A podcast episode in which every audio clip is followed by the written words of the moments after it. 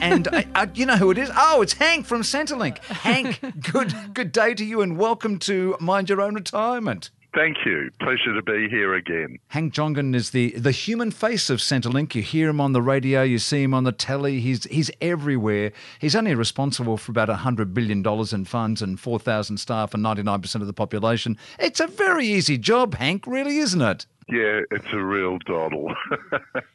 I've got to say, it's it, look, it is a challenging organisation to work for, but like most of our staff, uh, we're deeply committed to doing the right thing by the Australian yeah. community. We know that.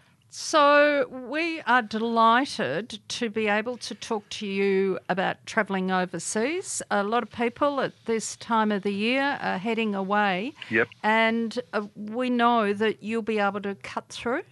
So, the first, first question What are the rules for going overseas with your age pension if you're travelling over the next few weeks? Well, of course, the first thing I have to say is nothing simple in this space. The rules for travelling outside Australia vary according to the payment or concession card that you receive. Okay, so firstly, for payments like New Start allowance or sickness allowance, they will stop when you leave the country. Uh, they'll stop immediately unless you have approval to travel with these payments for reasons such as, for example, you may be receiving treatment overseas. You do need to talk to us before you plan any overseas travel. Well, that's great advice. Yes, it is. If you receive a disability support pension, you can only travel up to 28 days in any 12 month period or it will have an immediate effect on your payment. So 28 days in any 12 month period for disability support pensioners.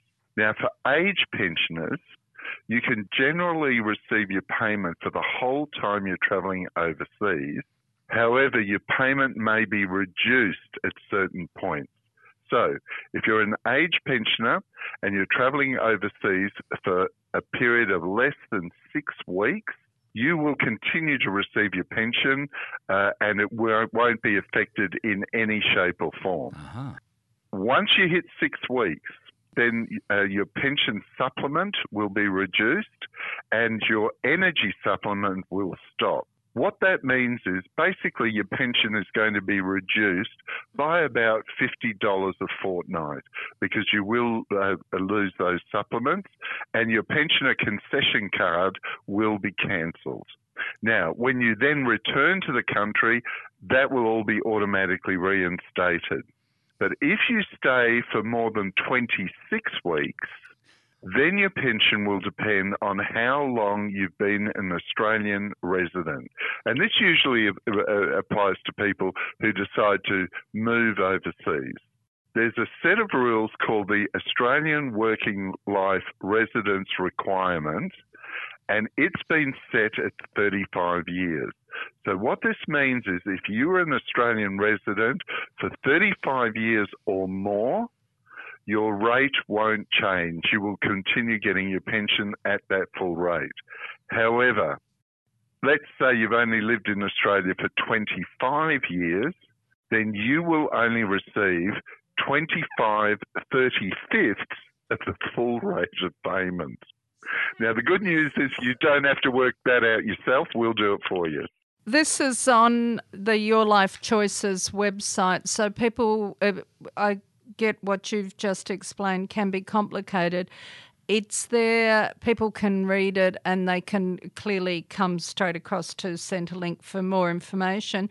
Just a question on, on supplements and allowances. If you're a renter, and you go overseas for more than six weeks, is your rental allowance stopped? Uh, yes, it is okay. also um, uh, it is also affected, uh, and that's why if you're going overseas for more than six weeks, you do need to let us know. For periods of less than six weeks, we're actually advised by the Department of Immigration when you leave and return to the country. But if you're going overseas for more than six weeks, let us know so that you can have a full understanding of the effect. Now, the other thing I was going to say is you can let us know easily through your MyGov account. Uh, if you go to Centrelink online to your through your MyGov account, go to personal details, and then there's a button travelling outside of Australia. By giving us some details about your trip and dates, you'll see the information tailored to your situation.